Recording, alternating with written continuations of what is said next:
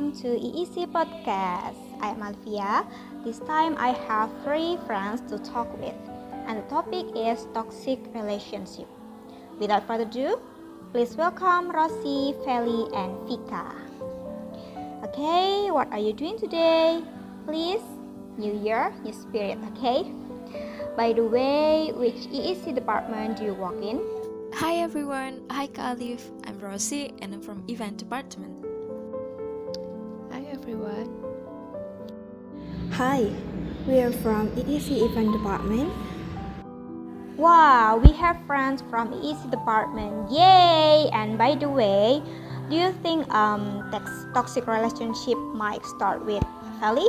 For me, toxic relationship is one of those relationships where we can't be ourselves, feel depressed, and not safe. In my opinion, toxic relationship is a relationship that makes someone feel unsupported or humiliated, and it has bad impact on a person's physical and mental condition. And also, toxic relationship not only can occur in couple, but also can occur in friendship or parent-child interactions. And for Vika, what do you think about it, Vika? For me, the toxic relationship, it is unbalanced relation that always make you feel uncomfortable, unsupported, and always make you feel under pressure. And the toxic relationship just never gonna end well.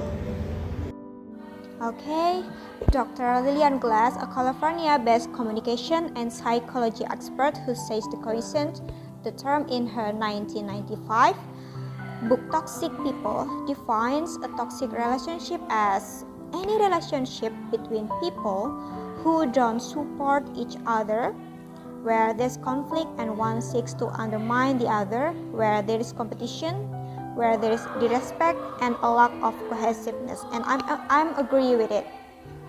Okay, and then we previously explored what constitutes a toxic relationship. Now, I'd like to ask what friendship or relationship frustrates you, maybe based on personal experience. Frustrated relationship. Yeah, where or not, we always find that case time for time. I mean, in my personal experience, I have friends, she very nice, but she hate when I doing something great, something positive, and the worst thing, she said different behind me. I mean, that's annoying, see.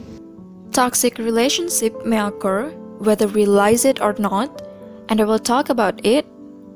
It's not based on my real experience, but in general, I think, for example, in a friendship, when we try to be honest and kind, and our friends will always with us when they need us, but when they don't need us, they will leave us. Or when we are sad and we need someone to talk to, but they think that our problems are not so serious, and then they compare our problem with theirs, and they think that their problems are more serious and bigger, and finally, they look down on us. Be patient, okay sis?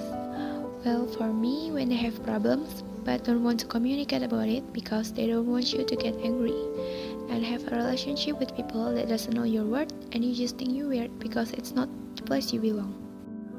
This time, it appears that the theme is very common among young people. Do you believe there is a toxic relationship? I think toxic relationship is a serious problem, and there is toxic relationship because of competition. I think competition. Why competition? Because we know that competition arises whenever two or more parties strive for a common goal which cannot be shared. And the point is, where one gains is the other's loss. But in this case, it's not only about being a winner or not, but also being someone who gets lots of attention, lots of advantages, but not in a good way.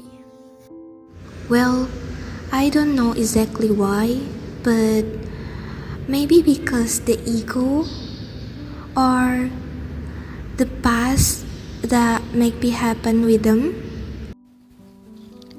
I do believe it, because relationship is not just about with our partner or the romantic one, but includes relationship with our friends and family. Everyone have their flaws, so I think every relationship was not gonna be perfect at first. But if we can compromise and communicate with the person we have the problem with, the relationship will be better. Yeah, we also learned how to have a non-toxic relationship this time. So the last question for you is how to be a non-toxic person, as well as messages for friends who are in a toxic relationship. We are all human and we're not perfect. Besides, we need each other in our life.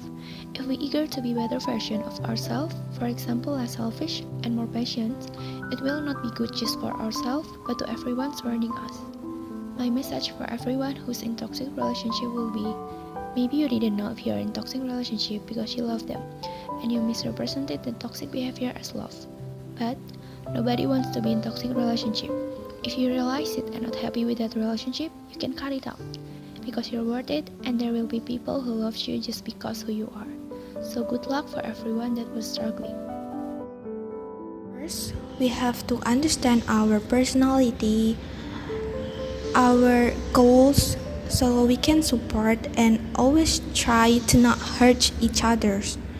And for you that may be in toxic relationship, just leave it, because it's never and well, and the only thing that you got from that relation just a pain.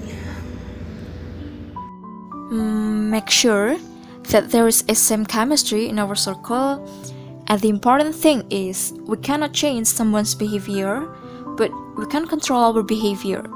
So always be kind and give a real action that we're doing good, and good things will follow us. Thank you.